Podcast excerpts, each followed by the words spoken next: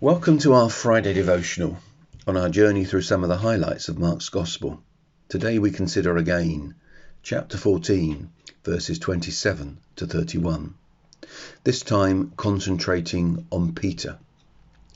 For in verse 30, Jesus is very clear Peter will deny him. And Jesus said to him, Truly I tell you, this very night, before the cock crows twice, you will deny me three times. This statement about Peter's denial had been prompted by Peter's response to Jesus' statement in verse 27 that all the disciples will fall away. Peter treats these words with unbelief. In verse 29, even though they all fall away, I will not. And in saying this, Peter is showing that he does not know himself at all. He has an inflated opinion of himself. He is overconfident. He is arrogant. Within 12 hours, events will prove this. So Jesus spells it out graphically. He begins with a solemn statement truly. In other words, I solemnly declare. And he then goes on to describe the nature of the disloyalty into which Peter will fall. I tell you this very night, before the cock crows twice, you will deny me three times. Though Peter did not know his own heart, Jesus not only knew it, but revealed it. But Peter's self confidence is so high, how little he knew his own heart.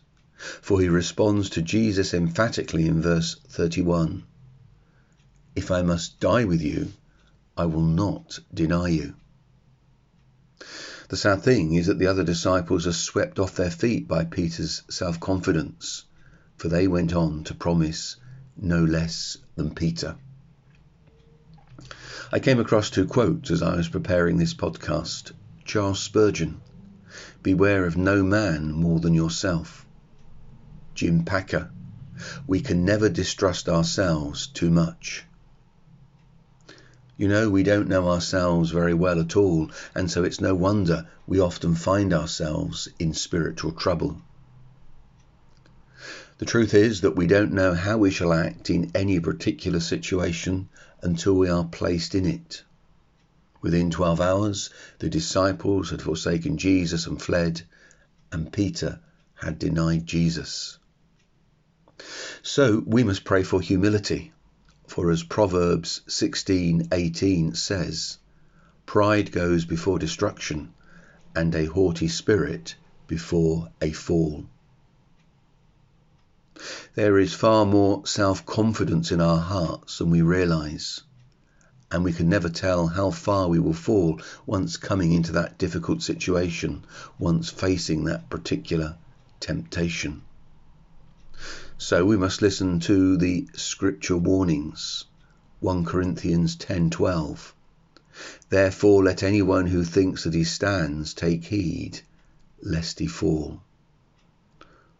Proverbs 28:26. Whoever trusts in his own mind is a fool, but he who walks in wisdom will be delivered. Let us wisely go and seek God's grace to hold us up not our own confidence and strength.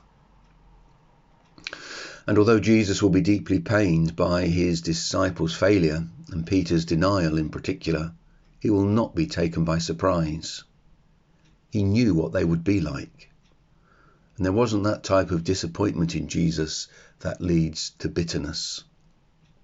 The amazing thing is that although Jesus knew the truth about the disciples, it did not stop him choosing them to follow him, choosing them to be his disciples, choosing them to belong to him. He allowed them to be the intimate companions for him, and he allowed them to work for him. And he did all this knowing perfectly well what they would do one day. In this, there is a great comfort that Jesus does not cast his people off because of their failures they're letting him down. He knows what they are like, but he still loves them. He still remains faithful to them. J.C. Ryle says, once joined to him by faith, He will never leave them. He is a merciful and compassionate high priest. It is his glory to pass over the transgressions of his people and to cover their many sins. The amazing thing is that Jesus knew what we were like when he died for us sinful and guilty. He knew what we would be like when saved, weak and wayward. Yet he loved us. He saved us through giving his life for us. And having done that, remains committed to us. Join me on Monday.